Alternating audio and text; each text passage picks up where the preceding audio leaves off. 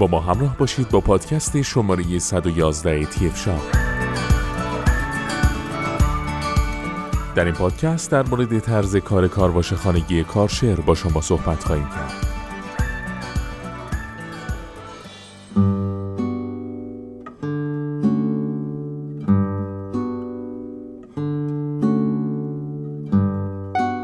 همونطور که می‌دونید شستشوی حیات خانه، باغ، بیلا و غیره کار مهم نظافتی محیط خانگی به شمار میره. به همین خاطره که این روزها دستگاه ها و تجهیزات مختلفی به بازار عرضه شده که می‌تونید از اونها استفاده کنید. یکی از رایشترین و محبوب ترین اونها دستگاه کارواش خانگیه.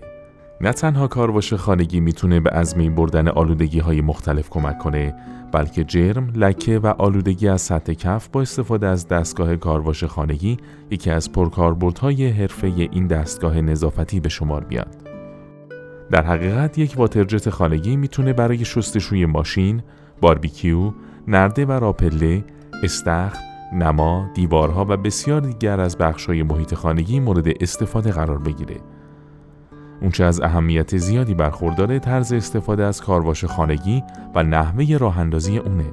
به این منظور قصد داریم در ادامه با شما در رابطه با این موضوع صحبت کنیم.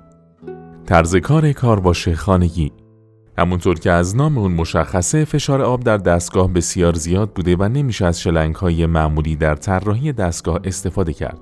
در نتیجه آب بعد از عبور از پمپ به وسیله شلنگ فشار قوی به سمت لنز و بعد به سمت نازل هدایت خواهد شد. استفاده از تجهیزات جانبی مانند برس دوار، نازل زمینشوی و لجنکش هم بسته به نوع کاربردی قابل استفاده است. به یاد داشته باشید که در زمان راه اندازی کارواش خانگی یکی از مهمترین بخشها انتخاب نازل متناسب به نسبت نوع آلودگی خواهد بود. طریقه راه اندازی و نصب کارواش خانگی به منظور راه اندازی کارواش خانگی پس از مطالعه کامل دفترچه راهنما به این مراحل توجه کنید.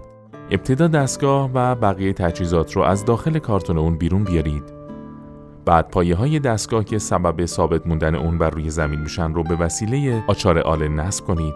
های حرکتی رو در جای مخصوص اون نصب کنید و اون رو به وسیله بسته آبی رنگ طبیعی شده محکم کنید. دسته بالای واترجت رو متصل و به وسیله پیچ های طبیعی شده محکم کنید. لنز، نازل، تفنگی، نازل مواد شوینده و کابل برق رو در محل طبیعی شده در پشت دستگاه قرار بدید.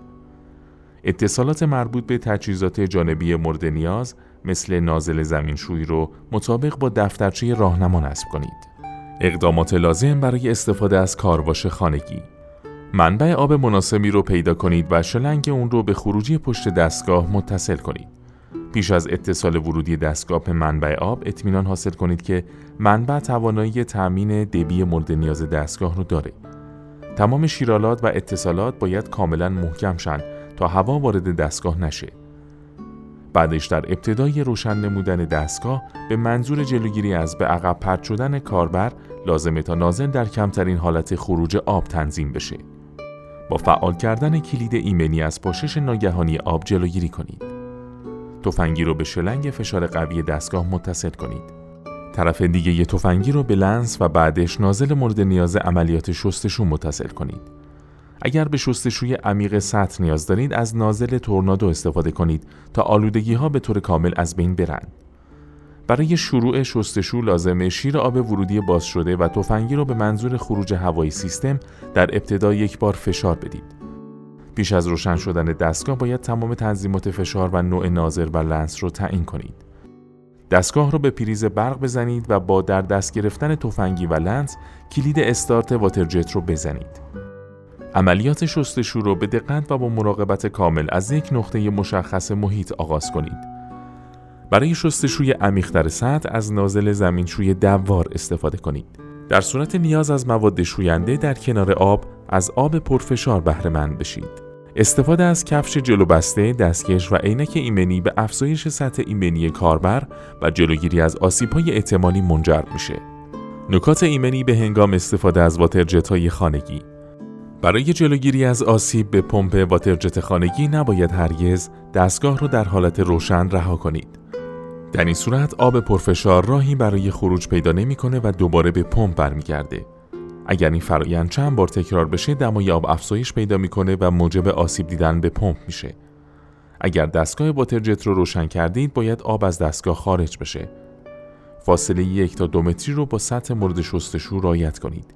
اطمینان حاصل کنید آب بر روی کابل برق و اتصالات الکتریکی پاشش نمی‌کنه.